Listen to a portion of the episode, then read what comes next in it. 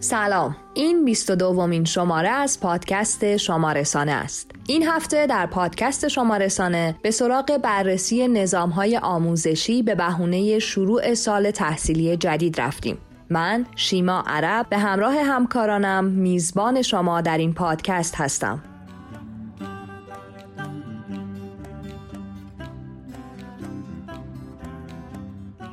در آرشیو به سراغ نظام آموزشی در کشورهای مختلف رفتیم. کره جنوبی، ژاپن، سنگاپور، هنگ کنگ، فنلاند، بریتانیا، کانادا، هلند، ایرلند و لهستان ده کشوری که به ترتیب بهترین نظام آموزشی را دارند. در جوالدوز از خاطرات مشترک مدرسه گفتیم. کرونا کاری کرده که بچه ها هر روز ورزش ورزش هنر داشته باشن. اون وقت ما وسط زلزله و سیل و برف 80 سانتی باید می‌رفتیم مدرسه. همه ی دهه 60 ها یه جورایی دانش آموزان مدارس فیروزکوه و دماوند برای آموزش و پرورش به حساب می اومدن در میزگرد درباره تغییرات سه دهه آموزش زبان در کشور گفتیم. سعی می کردیم که تصویر رو یعنی این کتاب ها متنش روی یک نواره اون موقع از همین نوارای کاست به اصطلاح بود که دیگه الان به تاریخ پیوستن و ما این رو رفتیم در همون استودیوهایی که سازمان آموزش پرورش در اختیار داشت و اینا رو به کمک کسانی که زبان مادریشون آلمانی بود. و این نوار رو هم تهیه کردیم که با صدای به اصطلاح خود آلمانی زبان ها بود. در روایت ویژه از میراث مونتسوری گفتیم. مونتسوری در ایتالیای بسته آن زمان و در دوران دولت فاشیستی موسولینی نخستین پزشک زن ایتالیا بود. اما به خاطر سختگیری های دیکتاتورگونه آن دوره در بیمارستان نتوانست استخدام شود و سرانجام در یک مرکز تعلیم کودکان توانخواه و بیمار شروع به کار کرد. در دانشمند این شماره از ابزار عصر جدید آموزش گفتیم. لیستی از امکانات جدید وجود دارند که همه و همه با آموزش تحت شبکه معنی پیدا می‌کنند حتی این شیوه در کلاس های درس سنتی هم دگرگونی های پدید آورده. اتصال به شبکه در سر کلاس درس تخته های تعاملی با دانش آموزان و چیزهای از این قبیل امکاناتی هستند که چهره آموزش و یادگیری رو همین حالا تا حد زیادی دگرگون کردن. مثل همیشه فیلم و کتاب و پادکست به شما معرفی می‌کنیم و تنز و خاطره میشنویم.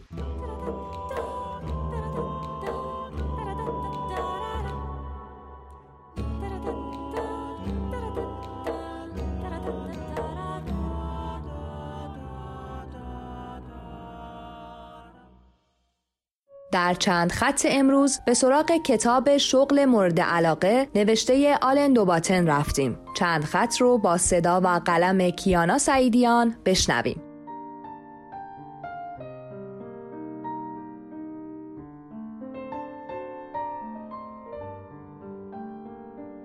همه ما می‌دانیم که حتی بهترین مشاغل هم همیشه لذت بخش نیستند. و چه بسیار روزها که ملال و حتی خستگی هر شغلی از حد بگذرد کتاب شغل مورد علاقه اثر آلن دوباتن دوباتن در کتاب شغل مورد علاقه به این موضوع پرداخته که آدمها علاوه بر کار کردن باید از انجام اون هم لذت ببرند. مسئله که تا مدتها موضوع چندان مهم یا اصلا مهمی نبود.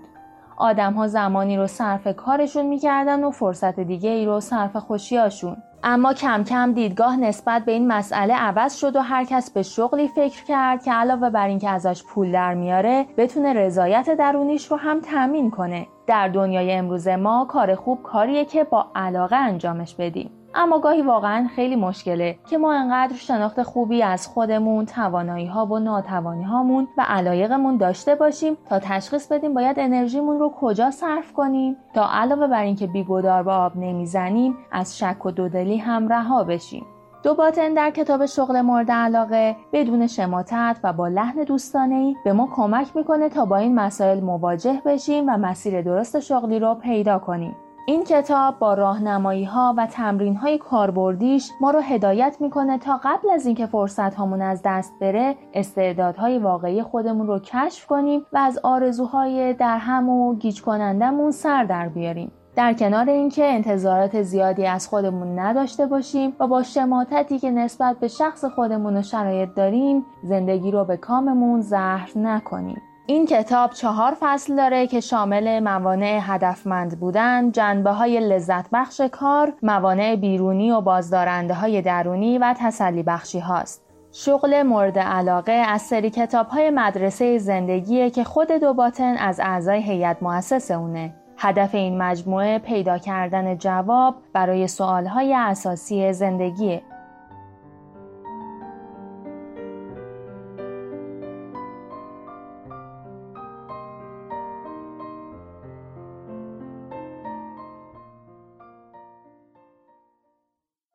در خانش این هفته کامران خانزاده بخشهایی از کتاب شغل مورد علاقه نوشته یال اندوباتن رو برامون خونده.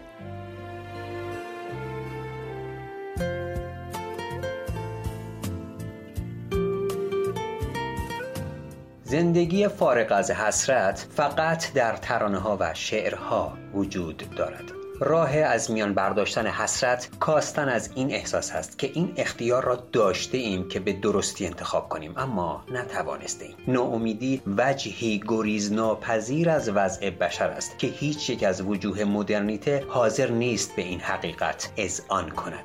تقریبا به قطع یقین در شرایطی خواهیم مرد که بسیاری از توانهای بالقوه خود را رشد ندادیم. بسیاری راهها که می توانستید بروید نرفته میمانند. ما وارثان انتظارات و توقعاتی عظیم هستیم. اینها به دلایلی بسیار والا در تاریخ رخ دادند اما در این حال نتیجه جانبی خطیری دارند. زیرا در این شرایط بسیار در معرض آن هستیم که سرانجام احساس ناامیدی کنیم در حالی که به لحاظ عینی در وضع خوبی به سر می‌بریم. چه بسا در واکنش به برخی شکست های حرفه‌ای چنان از خود متنفر شویم که در آخر حتی نتوانیم از تخت خواب بلند شویم و چه بسا روزی حتی به این نتیجه برسیم که بهترین کار خودکشی است. انسانهای بسیار معدودی هستند که واقعا در تمامی زندگی شغلی خیش موفق هستند. رسانه ها بی آنکه نیت شرورانه داشته باشند مدام امور خلاف قاعده و غیر متعارف را پیش چشمانمان می آورند زیرا اینها همان چیزی است که دوست داریم تماشا کنیم و حاضرین بابتش پول بپردازیم. تصویر ذهنی ما از اینکه موفقیت شغلی چقدر ممکن محتمل عادی و امکان پذیر است سهون و غیر آمدن انحراف به سمت بالا دارد. از همین رو احساس رضایت شغلیمان کمتر از حد عینی و واقعی آن است. وقتی به شکل عینی و فارغ از احساسات بنگریم برخی دستاوردها حقیقتا فراتر از دسترس ما هستند. به جای اینکه رقبای نوامید و سرخورده آن موجودات استثنایی باشیم که دستاوردهای عظیم و فراوانی دارند باید ناظران تحسینگر آنان باشیم. بهترین حالت این است که علائق و استعدادهایمان را با یکی از امواج سودآور اقتصاد همسو کنیم. والدین فهمیده می‌دانند که وقتی با عصبانیت و اوقات تلخی های کودک روبرو می شوند همیشه لازم نیست با آنها صحبت کنند تا از ناراحتی در بیایند. شاید صرفا مسئله این باشد که کودک را به اتاق خواب بفرستند و برایش شبی طولانی و آرام آرزو کنند. گاهی لازم است به نگهداری و مراقبت از کودک درونمان بپردازیم که ضربه خورده و عصبانی است. زیرا کودک درون ما یک حیولای ناراضی نیست بلکه صرفا از یک کاستی جزئی در آسایش جسمانیش رنج می‌برد.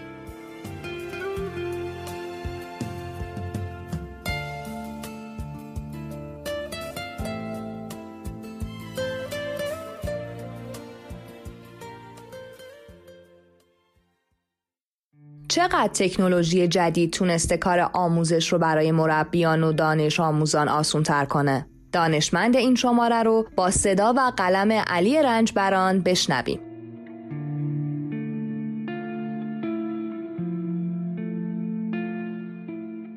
آموزش و یادگیری در جهان مدت هاست که تغییر کرده و از شکل سنتی تخت سیاه و گچ و چوب معلم خارج شده. بحران همهگیری کرونا فرصت پیش آورد تا حتی در کشورهایی که به این مسئله کمتر توجه شده بود بیشتر پرداخته بشه. هرچند کمبود امکانات زیرساختی در برخی از کشورها همچنان وجود داره اما با این حال آموزش دیگه تو دنیا شکل جدیدی پیدا کرده و یکی از مهمترین مشخصاتش اینه که میشه هر جا و در هر شرایطی درباره هر چیزی چیز یاد گرفت این ویژگی جدید مدیون شبکه اینترنته. امکانی که به هر کسی اجازه میده در هر جایی و هر زمانی پای درس هر معلمی بشینه یا حتی بدون معلم چیزی یاد بگیره. لیستی از امکانات جدید وجود دارن که همه و همه با آموزش تحت شبکه معنی پیدا می‌کنن. حتی این شیوه در کلاس های درس سنتی هم دگرگونی های پدید آورده. اتصال به شبکه در سر کلاس درس تخته های تعاملی با دانش آموزان و چیزهای از این قبیل امکاناتی هستند که چهره آموزش و یادگیری رو همین حالا تا حد زیادی دگرگون کردن. اما چیزهای جدیدی در راه هستند. در راه که در واقع همین حالا استفاده از اونها شروع شده و فقط مونده تا فراگیر بشن. یکی از این چیزها واقعیت مجازیه. خب ما همه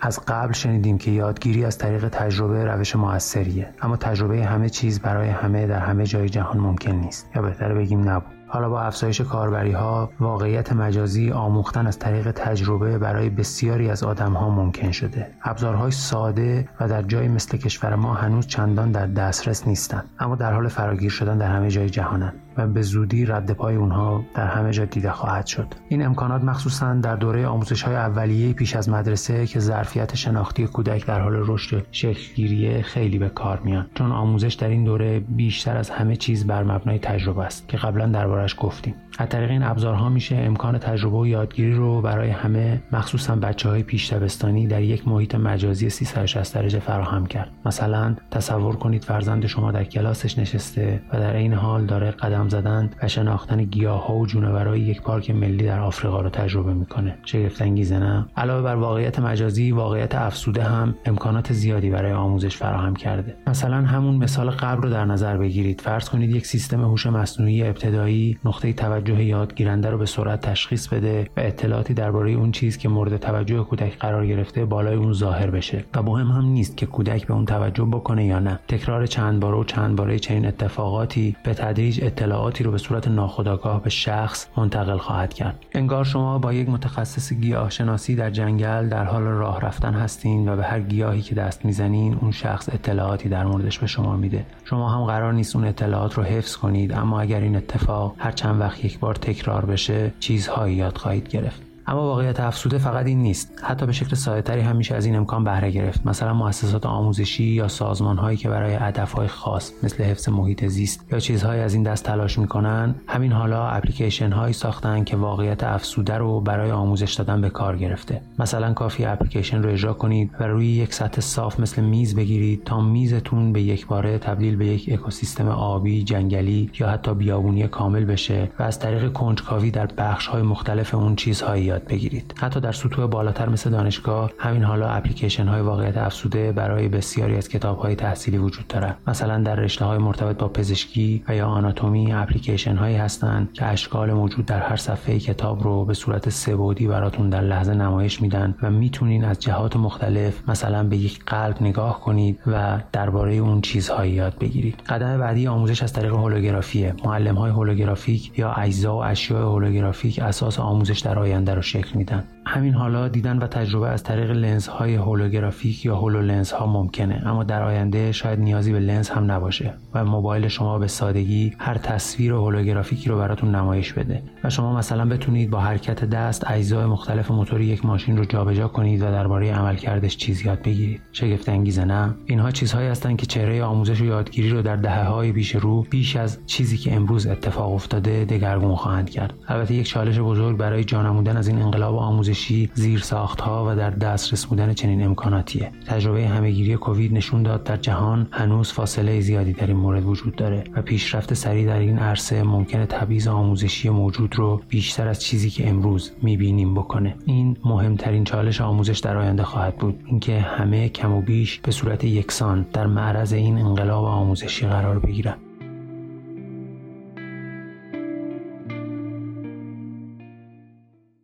در جوالدوز از روزای تلخ و شیرین مدرسه به زبان تنز گفتیم. جوالدوز رو با قلم مهدیسا سفری خواه و صدای محمد حسین رمزانی بشنویم.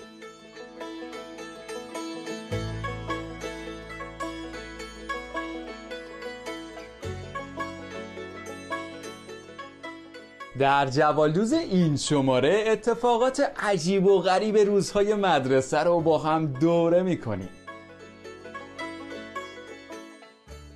من تا کلاس پنجم اعتماد به نفس استفاده از بوفه مدرسه رو نداشتم. اما خواهر زدم پارسال روز اول مدرسه از بوفه سی هزار تومن نسیه خوراکی خرید.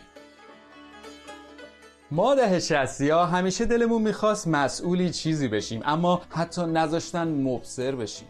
اونی که گچ از دفتر می آورد یه حسی داشت که انگار قراره نقش اول هزار دستان رو بازی کنه. الان شما جرأت داری به بچه بگو پاشو برو از دفتر ماژیک وایت بورد بیار. معمور آب اونقدر تو نقشش فرو می‌رفت که اگه با همون فرمون پیش می‌رفت می‌تونست مدیر کنترل منابع آبی ژاپن بشه. یه روزایی به ازن خدا مریض می شدیم که مدرسه نریم. اما الان کی جرأت می‌کنه بگه مریضه؟ قشنگ باید چهل میلیون هزینه کنه که ثابت کنه سالمه. کرونا کاری کرده که بچه ها هر روز ورزش ورزش هنر داشته باشن. اون وقت ما وسط زلزله و سیل و برف 80 سانتی باید می‌رفتیم مدرسه. همه یه ده شستی ها یه جورایی دانش آموزان مدارس فیروزکوه و دماوند برای آموزش و پرورش به حساب می اومدن معمور صف رو هیچ وقت درک نمی کردم یه جوری با همون تا می کرد که کیم جونگ اون با شوهرمش اونجوری تا نمی کرد هنوزم تو صف نونوایی سایش رو بالای سرم حس می کنم اوج کینمون رو تو نوشتن اسم بدترین ها نشون می‌دادیم همه شاگرد اولا همیشه تو لیست بدها بودن ولی هیچ معلمی به اون اسامی توجه نمی‌کرد. من صمیمی ترین دوستای مدرسه ما اول به خاطر تغذیه هاشون انتخاب کرده بودم نه به خاطر مرام و معرفتشون. هیچ وقت نفهمیدم فلسفه ساندویجه کباب کوبیده ای که مامانم بهم به می‌داد چی بود. واسه همونا مدرسهمون دو بار از طرف آژانس انرژی اتمی و سازمان ملل متحد تحریم شد. شاید بگید درس خوندن چه فایده ای داره و شاگرد اول مدرسهتون الان کجاست؟ باید بگم که جراح مغز بیمارستان جان هاپکینز امریکاست. شاید بگید شاگرد تنبل کلاستون الان داره چی کار می‌کنه؟ یکیشون مشاور ساخت برج خلیفه دوبی بوده. یکیشون هم تو روسیه واکسن کرونا می‌سازه. چندتایشون هم مدیر شدن اختلاس کردن رفتن کانادا. اون وقتا که از ما میپرسیدن علم بهتر است یا ثروت انگار در یک یأس فلسفی عمیق فرو می‌رفتیم. الان هر کی ازتون این سوالو پرسید قسط شهریتون رو بهش ندیم. خودش توجیح میشه که علم بهتر است یا ثروت.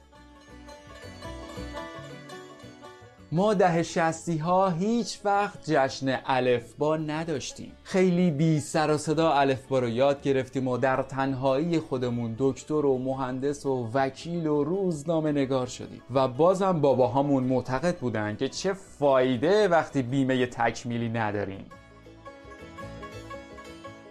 اوضاع کرونا به همین منوال پیش بره سی سال دیگه بچه هامون به همون میگن مدرک کلاس اول زمان کرونا معادل دکترای الان بوده و در آخر باور کنیم انتگرال سگانه برامون شعور نمیاره ولی نمره میاره مگه تو اون سالها به چه چیزی غیر از نمره فکر می‌کردیم؟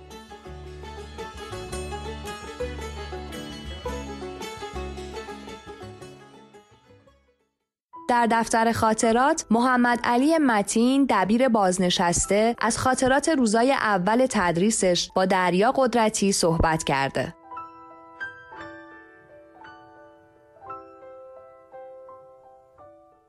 تابستان سال 63 بود که دوره تربیت معلمین تمام شده بود و بسیار ذوق و شوق داشتم که به مدرسه بروم و تمام وجود شروع به تدریس رشته مورد نظرم که ریاضی راهنمایی بود کنم خودم را به اداره کل استان مرکزی یا همون عراق معرفی کردم. مرا به شهرستان شازن معرفی کردن. من تا اون زمان فقط قند شازند رو میشناختم و از وجود شهرستانی به نام شازند بیخبر بودم. بنابراین از دیگران چگونگی رفتن به شهرستان شازند رو جویا شدم و گفتم که باید بری میدان امام در صف مینیبوس های شازند منتظر باشی تا پر شوند و بری. همین کار رو هم کردم. یکی از موضوعاتی که اونجا جلب توجه کرد مرا صف طولانی گاری هایی بود که به تراکتورها وصل بود و از روستا اومده بودند و بارشون بار چغندر غم بود که تحویل کارخونه غم بدن و من همونجا متوجه قند شازند هم شدم. راننده ما رو جلو اداره آموزش پرورش پیاده کرد. من هم ابتدا گشتی در اداره کوچک آنجا زدم و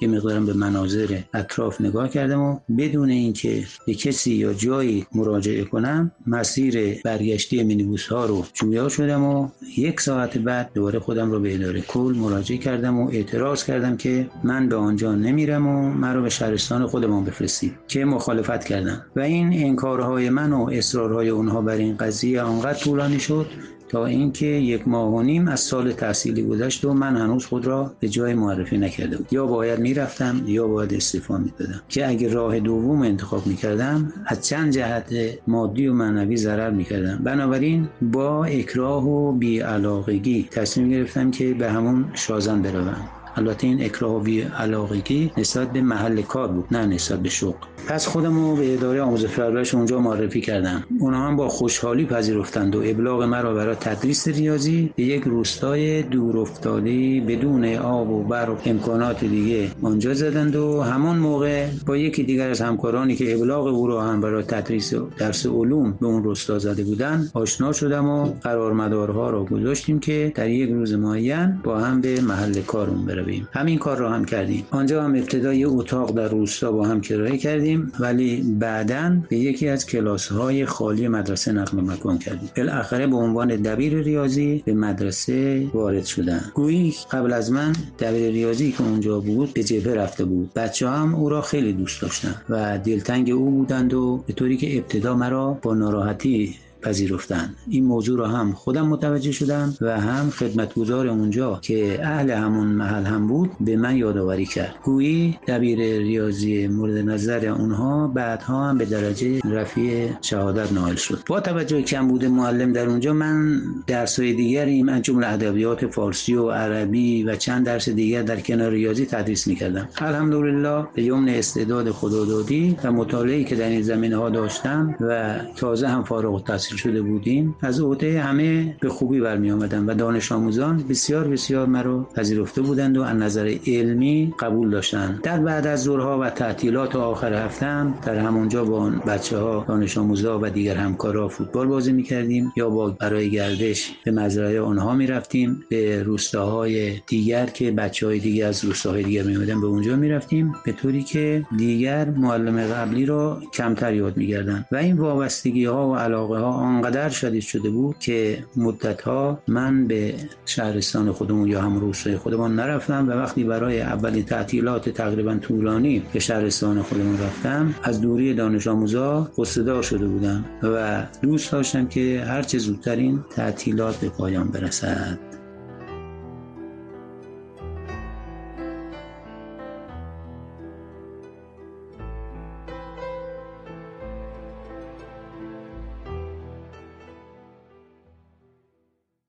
در بیگانه در خانه از چالش مدیران برای بازگشایی مدارس میگیم. آیتم تنز بیگانه در خانه رو با اجرای مهدیسا سفری خواه و محمد حسین رمزانی بشنویم.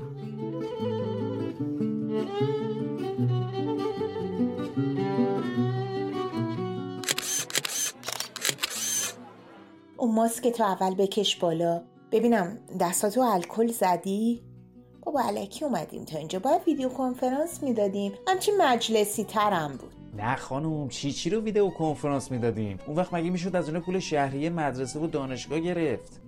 خب روز همتون بخیر. امروز اینجا هستیم تا آقای دکتر به سوالاتتون درباره بازگشایی مدارس جواب بدن. خانم توانمند از روزنامه شبهای ساحل پرسیدن مدارس بازن یا نه؟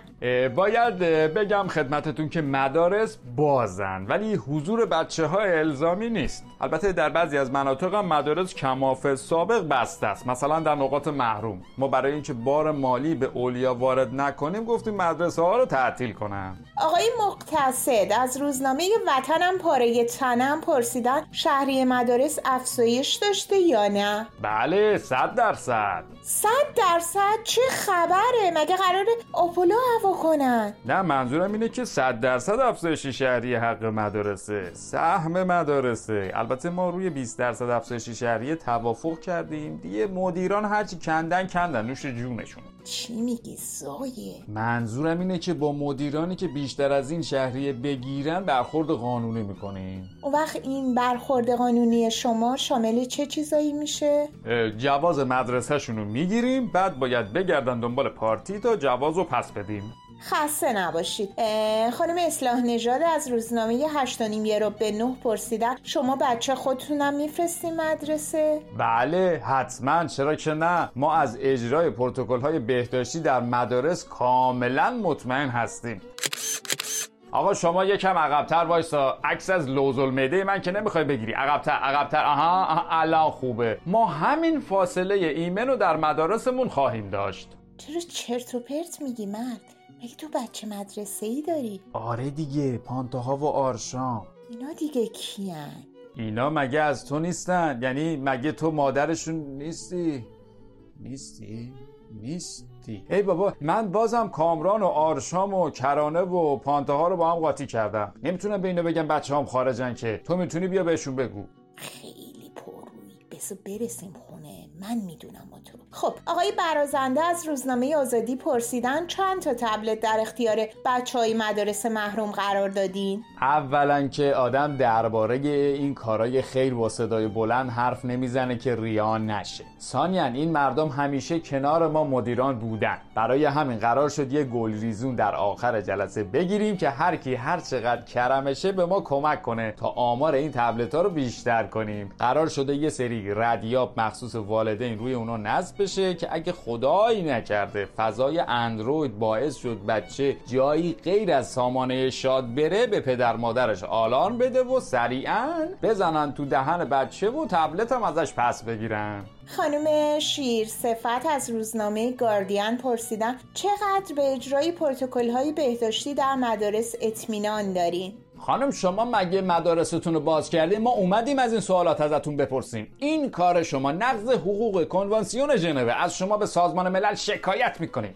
حالا عصبانی نشو بابا چیزی نگفت بیچاره. خانم شما مراعات کن دیگه. نخه بشینین دیگه نمی‌تونین سوال بپرسی. من این دکتر رو از تو جوب پیدا نکردم که شما با سوالاتتون به کشتن بدینش. شما بپرسین. آقای شعارزاده از روزنامه دنده چپ پرسیدن بالاخره آموزش ها حضوریه یا مجازی؟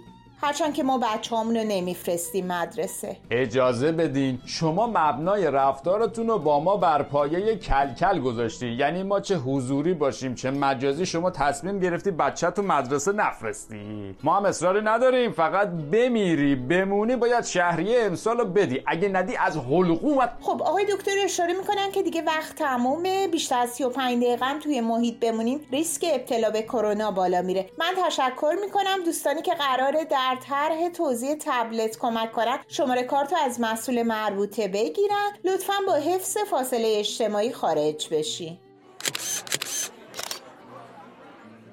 میگم می‌خواستی شماره کارت منو بدی. حرف نزن. میگم آرشام و پانتا کیان؟ اومدم اومدم. دارم میام. من برم عکس یادگاری بگیرم و برگردم. خدافز کجا میری مرد؟ وایسا کارت دارم.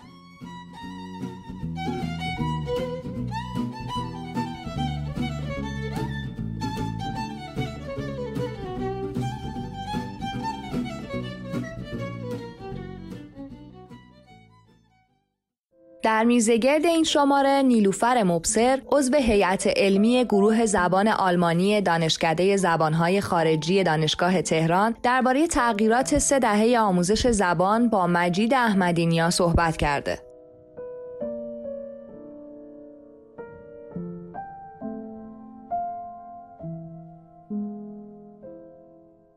سلام. سوال اولم اینه که با توجه به اینکه در واقع فکر می‌کنم در سالهای آخر تدریستون در دانشگاه تهران هستین می‌خوام ببینم تدریستون در سالهای دهه هفتاد و بعدتر دهه هشتاد و 90 که ابزارهای دیجیتال و تکنولوژی پررنگتر شد در ایران و وارد شد به دانشگاه ها چه تغییری کرد؟ چقدر از این ابزارها تو تدریستون استفاده کردید به نام خدا من چون تدریس زبان آلمانی رو در اصل از دوره راهنمایی شروع کردم در سال 1362 موقعی که در آموزش پرورش سیاست آموزش چند زبانه به اصطلاح مطرح شد و قرار بر این شد که دانش آموزان حق انتخاب داشته باشند بین انگلیسی، آلمانی و فرانسه. در گام اول در کنار انگلیسی این دوتا مطرح شد و بعد چون کتابی به اون صورت وجود نداشت یک تیمی تشکیل شد در اون سازمان مربوطه که فکر می‌کنم الان اسمش از سازمان پژوهش و تدیف و برنامه ریزی کتب درسی اگر اشتباه نکنم حالا عنوانش رو دقیقا مطمئن نیستم که همین باشه ولی به همین مضمون هست. و یک تیمی تشکیل شد و اینا شروع کردن به نوشتن کتاب های آلمانی و فرانسه برای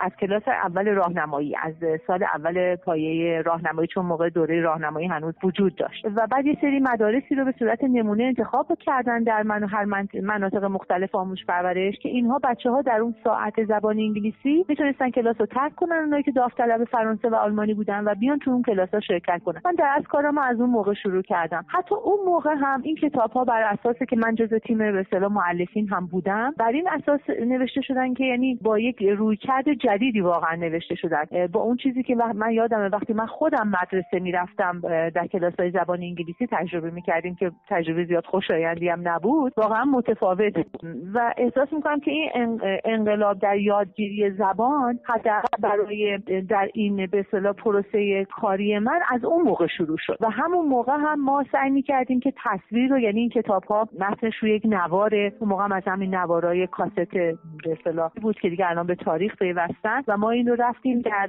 همون استودیوهایی که سازمان آموزش پرورش در اختیار داشت. و اینا رو به کمک کسانی که زبان مادریشون آلمانی بود و به با مدرسه آلمانیا با انستیتوی به اصطلاح آموزش زبان آلمانی گوته که اونا خب بیشتر مدرسین همه آلمانی بودن یا آلمانیایی که به حال در ایران ساکن بودن مثلا بچه هایی داشتن. ما از اونا نامنگاری و مکاتبات و این حرفا انجام دادیم و این نوار رو نوار هم تهیه کردیم که با صدای به خود آلمانی زبان ها بود. نه با صدایی که ایرانی هستن و آلمانی صحبت می‌کنن. و این از همونجا احساس احساس می‌کنم که این انقلاب درس از اونجا انجام شد. و خب همینجور ادامه و خیلی توجه بچه ها و والدینش رو اینها قرار گرفت. یکی از شاگردان اون موقع من الان خودش استاد دانشگاه هست که زبان آلمانی و دو تا در اصل نه یه دونه دو تاشون. و خیلی های دیگهشون هم به مدارج بالا رسیدن. حالا اگرم استاد زبان آلمانی در دانشگاه نشدن به حال تدریس آلمانی شغل اصلیشون هست و خیلی دوره موفقی بود. و بعد خب این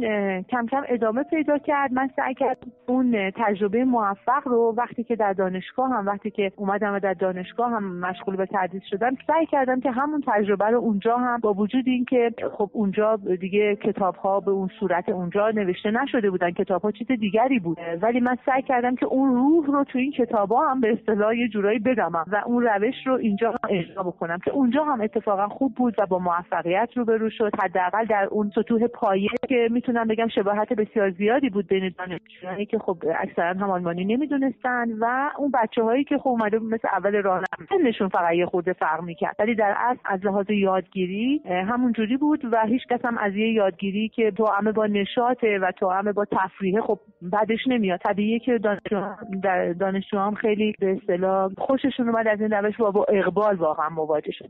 ما اومدیم به طرف لابراتوارهای زبان حرکت کردیم در دانشگاه. در دانشکده زبانهای خارجی دانشگاه تهران به اصطلاح دو تا لابراتوار از طرف دولت ژاپن به دانشکده دانشکده ما هدیه شد. در ساختمان قدیمیمون داشتیم و در ساختمان جدید هم دوباره نو شد و ما سعی می‌کردیم که اونجا هم با یعنی حداقل شخص خود من سعی می‌کردم که اونجا هم از های آموزشی و از کتبی که همراه با به اصطلاح صوت هم هست استفاده کنیم. و از فیلم های سینمایی مناسبی که من خودم قبلا به اصطلاح دیده بودم می‌دونستم که اینا هم موضوعش جالبه هم به نوعی با ادبیات زبان آلمانی مثلا. در حال یه ربطی داره صرفا فیلم های مثلا حادثه ای و تفریحی نبود. یه طورایی هم مثلا نویسنده رو ما معرفی می‌کردیم. بعد این فیلم رو نمایش می‌دادیم توی کلاس ها و بعدم با اومدن به اصطلاح این شبکه های اجتماعی و اپ هایی که حال من دیگه اینجا و دیگه همه می‌شناسن لازم نیست که من اونا رو معرفی کنم. واقعا باز ما یه جهش دیگه ای کردیم و مثلا الان در دوران این کرونا که ما مجبور شدیم کلاس ها رو یهو از حالت حضوری تبدیل کنیم به حالت به اصطلاح مجازی و غیر حضوری. و این خودش باعث شد که بچه ها واقعا به کمکمون اومدن. البته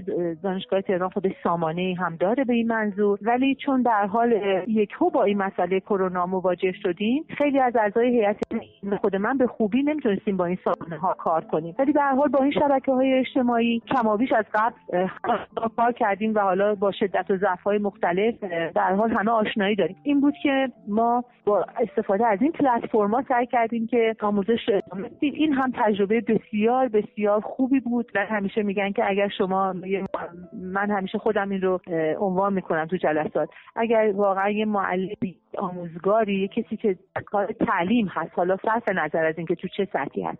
خودش از دسته کلاس لذت داره می‌بره. این معمولا دو طرف است. اینطوری نیستش که شما مثلا خیلی داره بهت خوش میگذره ولی مثلا بقیه همه ناراضی هستن. نه. اگر اونها ناراضی باشن شما این feedback رو شما دریافت می‌کنید و احساس می‌کنید که آقا این صحبت شما رو کسی دنبال نمی‌کنه. جذاب نیست. ولی واقعا ما feedback خوبی داشتیم برای بچه ها هم. خیلی خوب بود و یه تجربه فوق العاده برای ما بود. من خودم خب در مرکز آموزش الکترونیکی دانشگاه تهران چندین سالی به اصطلاح کار کردم معاون اونجا بودم و از نزدیک با به اصطلاح تهیه محتوای مجازی و این سامانه های مختلف یادگیری در حال آشنا شده بودم و خب تو جلساتمون دائم صحبت می‌شد از مزیت های آموزش مجازی و آموزش حضوری. ولی خب به قول معروف میگن که شنیدن که بود مانند دیدن. واقعا تو این گذشته با چون من خودم هیچ درسی در اونجا تولید نکردم. به حال ما اونجا کار به اصطلاح هماهنگ کننده رو داشتیم و متولی این کار بودیم. الزاما که من شخصا درسی تولید نکردم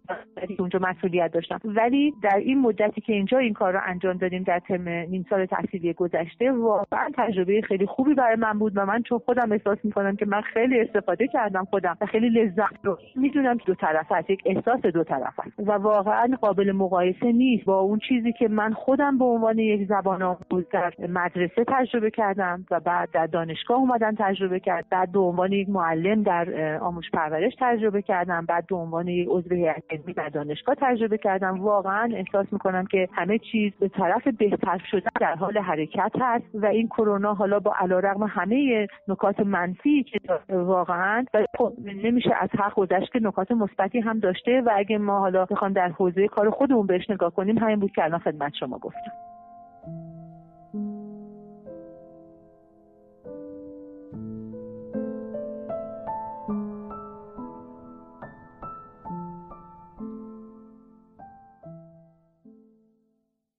آرشیو این شماره به مقایسه نظامهای آموزشی تو کشورهای مختلف پرداخته. آرشیو به قلم ماعده کرامتی و با صدای فرید متینه.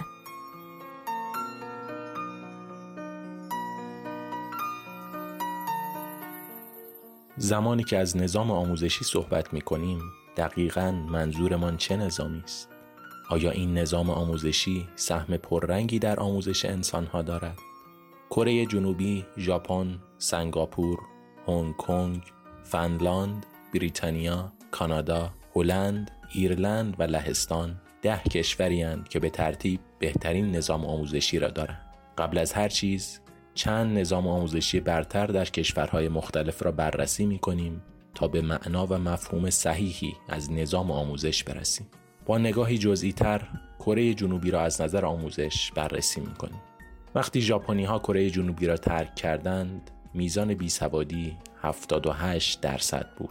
زیرا آموزش و پرورش فقط برای ژاپنی ها و تعداد کره ها در مراکز آموزشی بسیار کم بود. تا حدی که معلمان کره هم در مدارس حضور نداشتند. زمان ترک ژاپنی ها کره جنوبی کوشید تا نظام آموزشی مدرن و قدرتمندی را پایه گذاری کند. به واسطه تلاش های جدی و هدفمند کره در این راستا اکنون کره جنوبی بهترین نظام آموزشی را در سطح جهان دارد. البته که سختگیری و قاطعیت بارسترین ویژگی این نظام آموزشی است. تمرکز نظام آموزشی کره بر ریاضیات علوم و زبان انگلیسی است. جالب است بدانیم با اینکه هزینه آموزش در این کشور رایگان است با این حال خانواده ها 25 درصد از کل درآمد خود را برای تدریس خصوصی فرزندانشان کنار می‌گذارند. اگر این فرزندان انتظارات والدینشان را برآورده نکنند به شدت تنبیه می شوند. این فشارهای سنگین بر دانش آموزان در کره جنوبی تا حدی است که بسیاری از آنها با احساس ناامیدی دست به خودکشی می‌زنند.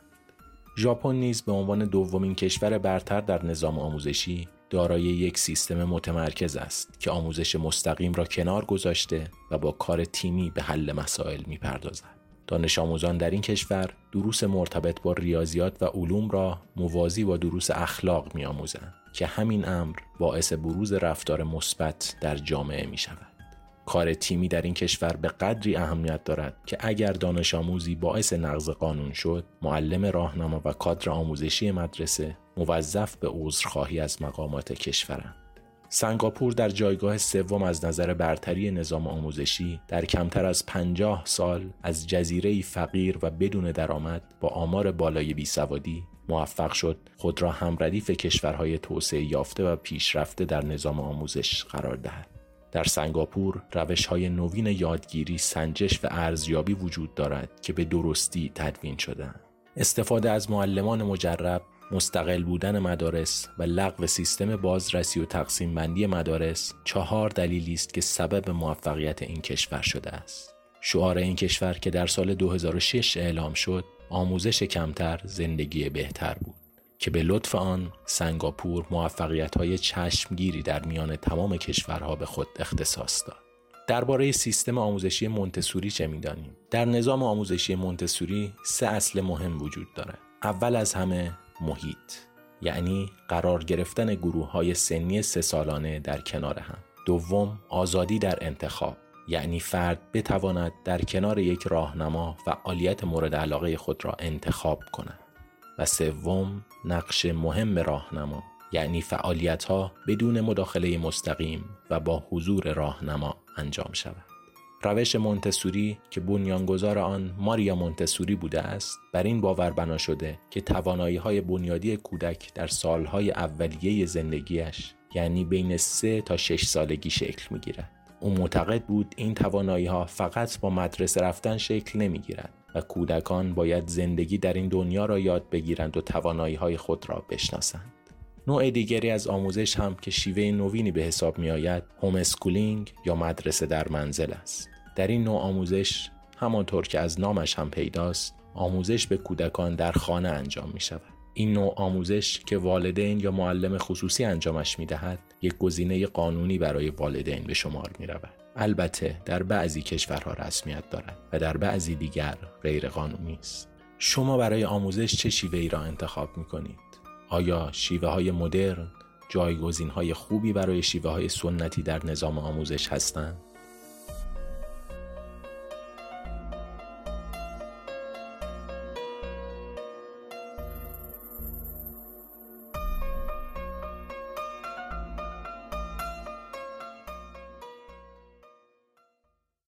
روایت ویژه داستان موندگاری میراث مونتسوری در دنیاست. روایت ویژه رو با صدای ندا کوهی بشنویم.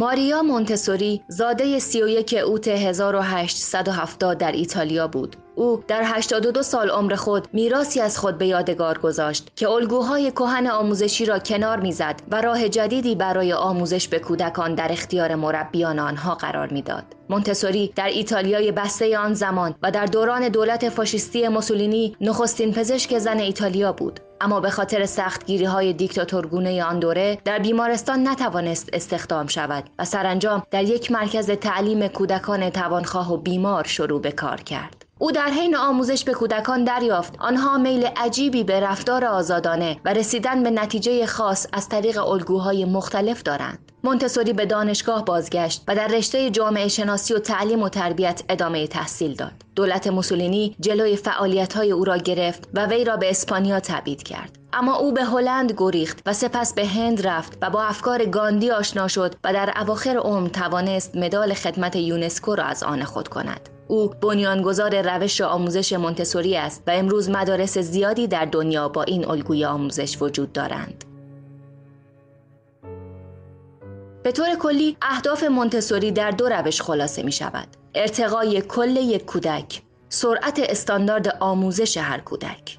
در این روش با درگیر کردن حواس پنجگانه کودک مفاهیم جدیدی را به او آموزش می دهند. در این روش کودکان از دنیای خشک خود جدا می شوند و با سرعت عجیبی به سمت یادگیری پیش می روند. فشار جامعه آموزشی از روی کودک برداشته می شود. کودک با توجه به توانایی های خود و تمایلش نسبت به بودن در یک گروه یا یک فعالیت انفرادی ارزیابی می شود و دچار حسی مثل سرخوردگی و افسردگی نمی شود. در این روش کودک در رقابت با دیگران قرار نمی گیرد بلکه در فضای آموزش با مفاهیمی چون صلح، تعامل، آشتی و در کنار هم بودن در جامعه آشنا می شود. روش مونتسوری بازه سنی خاصی ندارد. از دوران کودکی تا بزرگسالی می توان آن را در همه اجزای زندگی به کار برد. به نوعی عبارت است از آموزش مهارت‌های زندگی به فرد با توجه به توانایی‌ها و استعدادهای او. مفاهیم پیچیده مثل ریاضیات در این روش با حواس مختلف به کودک آموزش داده می شود. برای مثال آنها برای درک ریاضیات می توانند مهره ها را لمس کنند و این درگیر کردن حس کودک به او کمک می کند تا مسائل پیچیده و انتظاعی را به صورت عینی لمس کند. آنچه که در این فرایند جالب و حائز توجه است این است که کودک از فرایند بازی کردن در کل دوران آموزش استفاده می کند. در واقع محققان به این نتیجه رسیدند که اگر در سالهای اولیه زندگی یک کودک وسایل ریاضی در دسترس او قرار داشته باشد او به سادگی و با خوشحالی بسیاری از واقعیتها و مهارت‌های حساب را همانند سازی می کند.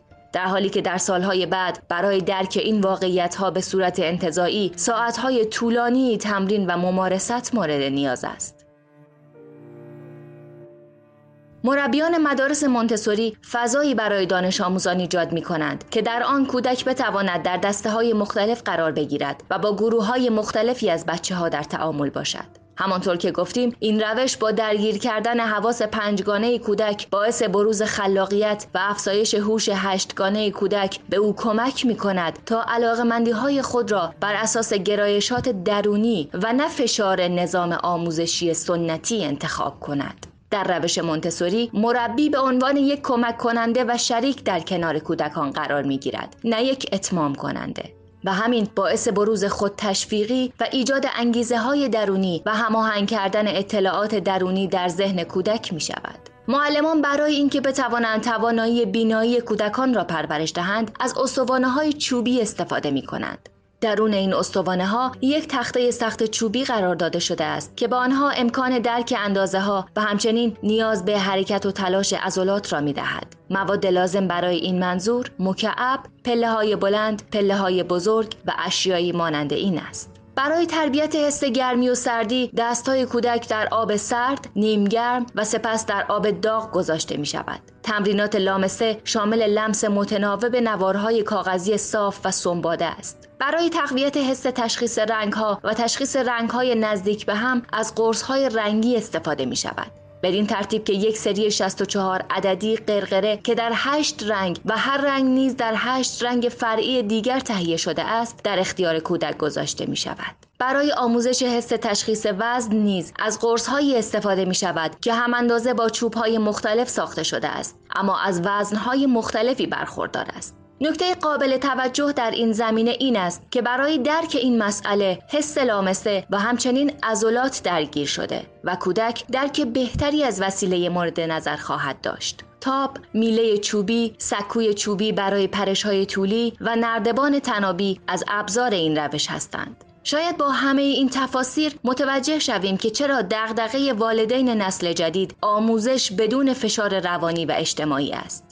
روش مونتسوری اگر به صورت صحیح و دقیق در مدارس اجرا شود به اصلاح نظام آموزشی و تقویت نقش کودک به عنوان عنصر فعال در جامعه از همان ابتدا کمک خواهد کرد رویایی که شاید پدر و مادرهای جوانتر این روزها با همه وجود برای تحقق آن در جامعه تلاش می کنند.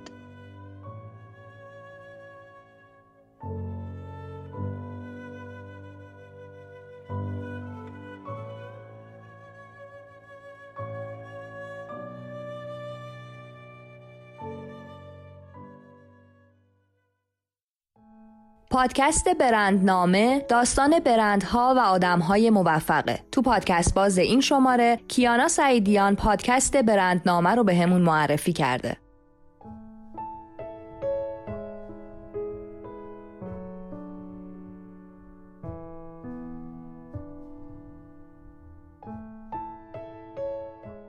ما فقط موفقیت افراد یا کسب و کارها رو می‌بینیم. اینکه هر کدوم چه قصه ای رو پشت سر گذاشتن چند بار شکست خوردن و بلند شدن و چه مسیری رو طی کردن تا موفق بشن و موفق بمونن رو نمی‌دونیم. یه پادکست تصمیم گرفته داستان کارآفرین ها و افراد موفق رو برامون تعریف کنه. چون معتقده با شنیدن تجربه های هر شخص میشه به این نتیجه رسید که به تعداد آدم های کره زمین راه برای موفقیت هست. پادکست برندنامه. پادکست برندنامه یه پادکست تازه نفسه که سرگذشت کارآفرین ها یا برندهای موفق و کسایی که اونها رو به وجود آوردن رو برامون تعریف می‌کنه. حالا چه برند یک محصول باشه چه برند شخصی یا آدم موفق. شبنم کوهی دکترای کارآفرینی داره و طی تجربیاتی که در حوزه مدیریت به دست آورده معتقد شنیدن سرگذشت برندها هم به درد زندگی شخصیمون می‌خوره و هم به درد شغل و رشته ای که به صورت تخصصی داریم توش فعالیت می‌کنیم اون ماجرای برندها رو از کتابها مقالات و مصاحبه های معتبر انگلیسی زبان تهیه می‌کنه که در انتهای هر اپیزود این منابع رو در اختیار مخاطب هم قرار میده. عکس ها و توضیحات تکمیلی رو هم در صفحه اینستاگرام برندنامه می‌تونید ببینید. خانم کوهی عقیده داره که مهمترین چیز برای هر کسی اینه که اول از همه خودش رو بشناسه و بر اساس اون راه زندگی خودش رو پیدا کنه. از طریق همین شناخت نقاط قوت و ضعف خودش بتونه یه زندگی شخصی و کاری موفق داشته باشه.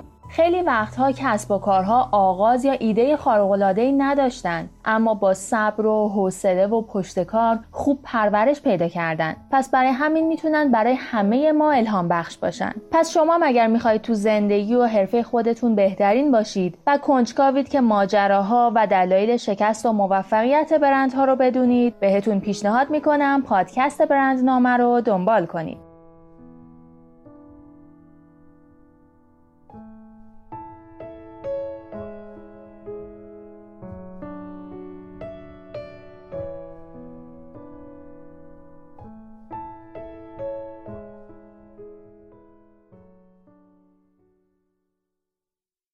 در نیو فولدر این شماره فرید متین به سراغ فیلم انجمن شاعران مرده ساخته پیتر لینزی ویر و با بازی رابین ویلیامز رفته. داستان معلمی که از قلب بچه ها به آیندهشون میون برزد. فرید متین به همون میگه که چرا انجمن شاعران مرده فیلم محبوبیه؟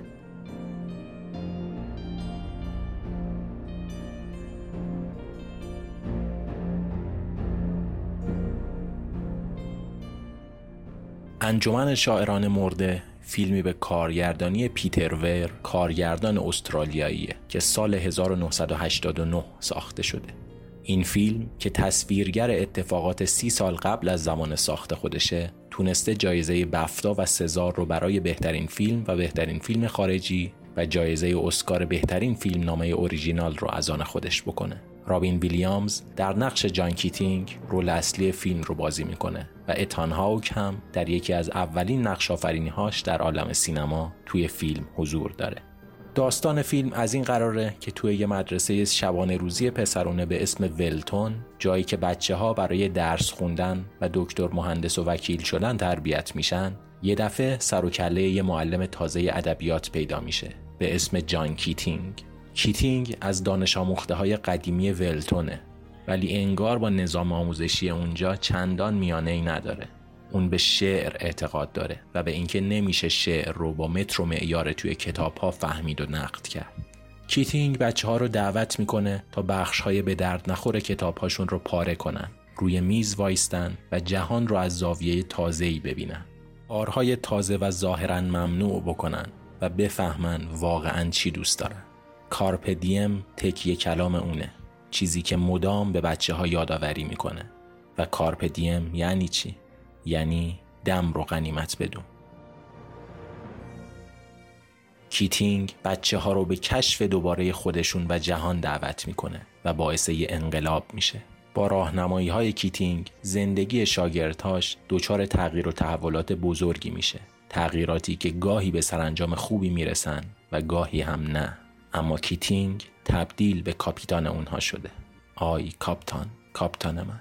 همون سال و از روی فیلم نامه فیلم که نوشته تام شولمنه نانسی کلینبام رومانی رو با همین نام به نگارش در آورد تا انجمن شاعران مرده وارد دنیای ادبیات هم بشه.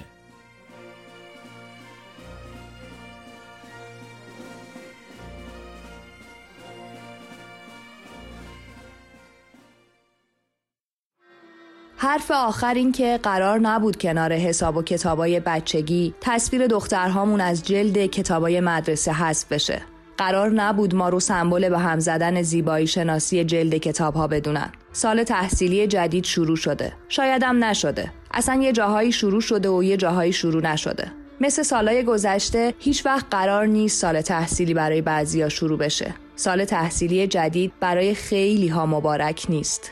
برای بیشناسنامه ها و جامونده های تحصیل. برای اونایی که تو شلوغی مترو ازمون می‌خوان که دستمال کاغذی ازشون بخریم. برای اون بچه ای که با یه ترازو یه گوشه از خیابون رو به خیال خودش قبضه کرده سال تحصیلی قرار نیست شروع بشه. حواسمون به این بچه ها باشه. همونایی که کسی آمارشون رو نمی‌گیره که چرا سر کلاس نیستن. همونایی که پدر و مادرای دکتر و وکیل و مهندسشون براشون جلدای رنگی با عکس مریم میرزاخانی نمی‌خرن که باهاشون کتاب ریاضی کلاس سومشون رو جلد کنن. حواسمون به این بچه ها که اینترنت لاکچری و آموزش آنلاین هیچ وقت به کوچه های اونها نمی‌رسه باشه.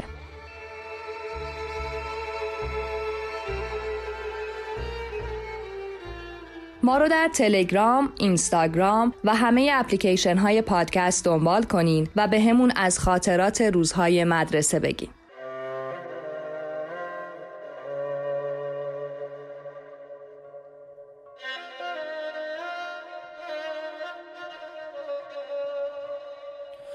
تو در فتنه از حد به در کردی تو با منزبت هم بتر کردی ز سوی نگاه تبالودت من تشنه را تشنه تر کردی.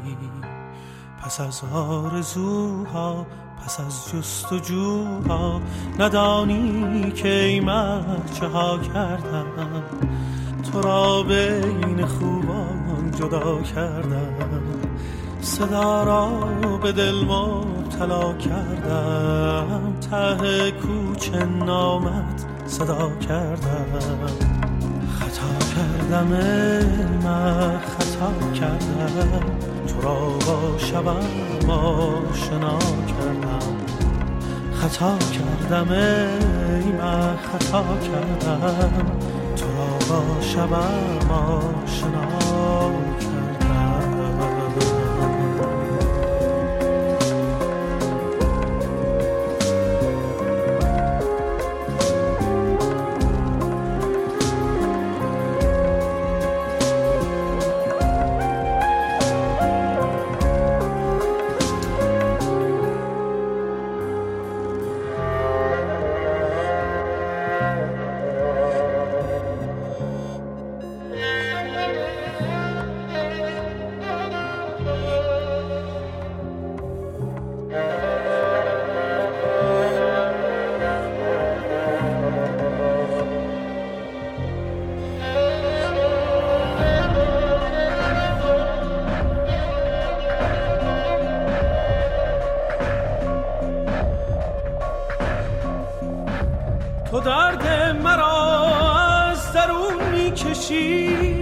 تو من را به موج جنون می‌کشی. به حرف تب و تاب و تن تنها مرا تا رگ ارغنون می‌کشی. پس از آرزوها پس از جستجوها ندانی که چه ها کردم.